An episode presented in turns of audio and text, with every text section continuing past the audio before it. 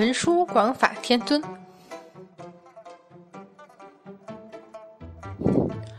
话说昆仑仙境里是没有夜晚的，始终都是晴空万里，祥云缭绕。于是某些人想借着月黑风高这理由躺下去休息时，始终都只能无语问苍天：为虾米做神仙就可以不用吃饭、不用喝水、不用睡觉呢？连偷懒都找不到任何借口。天尊，天尊，能被四海散仙、道教诸友奉为天尊，这是何等荣耀！起码在文殊广法天尊之前，好像就只有元始天尊这个从来不负责任的教主。但是那是师傅，你尽可以当面无视他，背后咒骂他，却不可能把他死拖活拉拽来，逼迫他处理阐教上下大小事务。如果你硬要这么做，那结果只有混乱一团，不是灾难也变灾难了。什么？你说文殊广法天尊不过是阐教第四弟子，这些重责怎么会落到他身上？这个谁让广成子和赤精子这两位上仙见面就掐上了呢？谁让他那整天自叹苦命，偏偏又懒散不好好修行的三师兄溜出昆仑山几千几百年都不进家门呢？下面可还有一群师弟，外加几位师兄收的徒弟，想不管成吗？师傅师兄无良到不管他人生死，不要阐教脸面，让人笑话。他文殊广法天尊还丢不起这个人呢。于是凡人怎么说来着？人善被人欺，马善被人骑。当然，三界之中没有人承认文殊广法天尊善。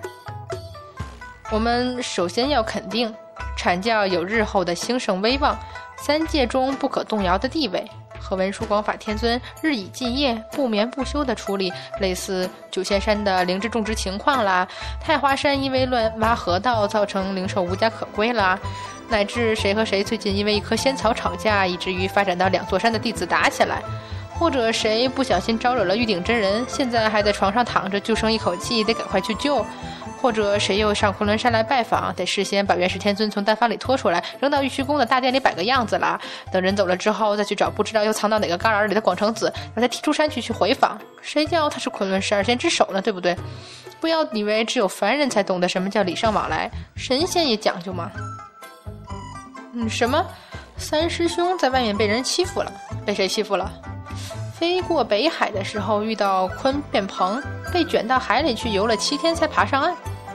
好啊，文殊广法天尊冲进元始天尊的丹房里，不管自家师傅的尖叫反抗，抢走了所有硫磺加消失粉，驾云到北海上空全倒下去，一边冷笑：“哼，叫你欺负我师兄！”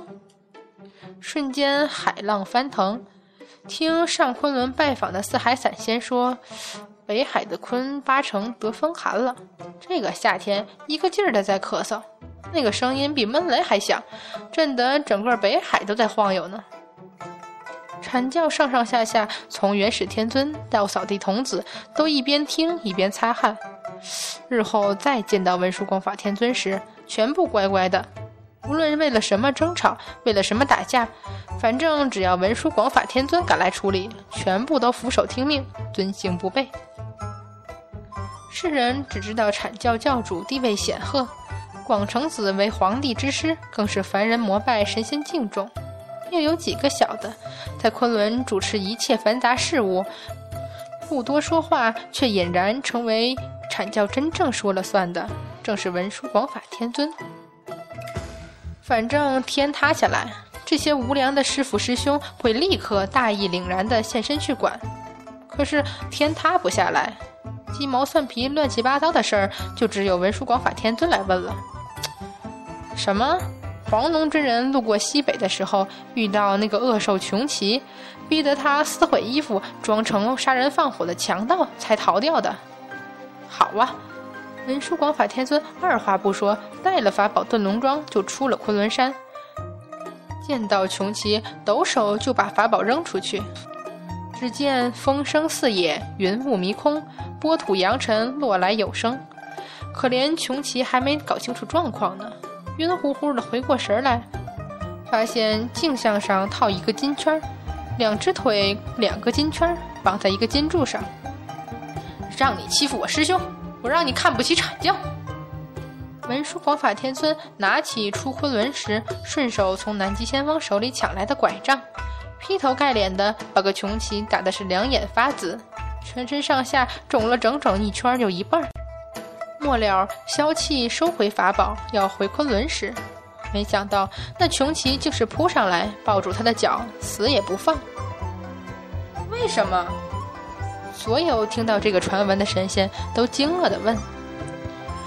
因为穷奇哭喊着说：“终于找到比他还蛮不讲理的恶人了，非要和文殊广法天尊回昆仑不可。”嗯，当然，天尊一脚就把他踹到旁边去了。什么？竹音大神逼黄龙真人讲了整整半年的故事才放他走，欺人太甚！文殊广法天尊这回倒没有二话不说就冲过去，而是先驾云到玉泉山。也不管玉鼎真人刚睡醒，衣服都没穿好，抓起他的手就往西北海之外赤水之北极阴之地狂奔而去，而后站在张北山竹音大神睡觉的地方外，愤愤不平地开始痛骂。玉鼎真人就站在一边，面无表情，听文殊广法天尊用了九州大地所有部落的方言。从盘古开天辟地，一直到凡人庸庸碌碌，如是种种来痛骂竹音大神这种看不起阐教的卑劣行为。没错，欺负他三师兄就是看不起阐教。你能杀了黄龙真人，就是不能看不起阐教。看不起阐教，就算你是上古大神，也要到你家门口来骂到三界神仙人人知道，文殊广法天尊是惹不得的。阐教是惹不得的，文殊来骂人，那你来干什么了？三个月以后，元始天尊赶来问玉鼎真人：“大约师兄是想让弟子算清楚，骂人的话一共多少种？”嗯，文殊这小子明明是心虚怕朱音大神，带了你才能心安理得的骂，好不好？那这三个月，你们到底在听什么？元始天尊问那些得到消息，竟然全跑来张尾山围观的四海散仙、截教弟子、玄都门人、天庭众仙。啊，天尊大人有礼，我们不是来听文殊广法天尊骂人的，我们是来看玉鼎真人的。估计元始天尊这会儿想挨个收参观费的心都有，气得七窍生烟。拉起面无表情的玉鼎真人和犹在大骂不止的文殊广法天尊回昆仑山去了。后来伏羲神王去问竹音大神：“这三个月你究竟在干嘛？”竹音大神闭着眼睛趴在那里，动也不动。人家骂了三个月，你该不会一个字儿都没听懂吧？继续趴在那里，死也不动。或者，伏羲神王终于明悟过来，好个文殊，知道你这半年连眼睛都不睁，所以跑来玩这一手。朱茵啊，你啊，你这混账，懒就懒，还准是睁什么眼？瞬间黑夜驱散，光明普照。朱茵大神果然法力非凡，脾气暴躁。据说伏羲神王捂着眼睛，狼狈不堪地回了火云宫，整整三年没敢出来见人。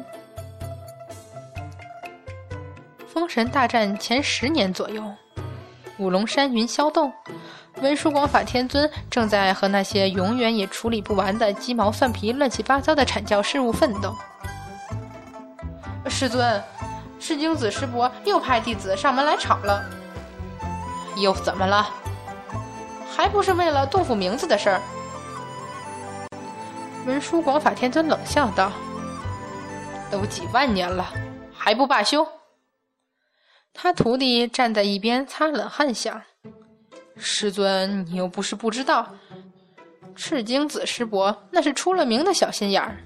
师尊，你居然还在几万年前，非说人家云霄洞的名字不错，硬是要抢来自己用。”害得现在阐教说起云霄洞，还得说清楚是太华山云霄洞还是五龙山云霄洞，不跟你闹才怪。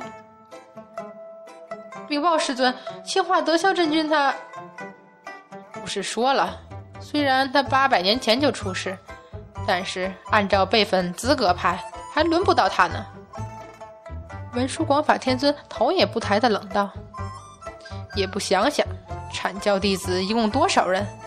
昆仑仙境里总共就这么多山，要是每个弟子出师都要分一座山出去。”就是去抢女娲娘娘的山河设计图也不够啊！不是师尊，青化师兄他他他怎么了？文殊广法天尊不耐烦，自己这帮徒弟怎么一个个都这么没用？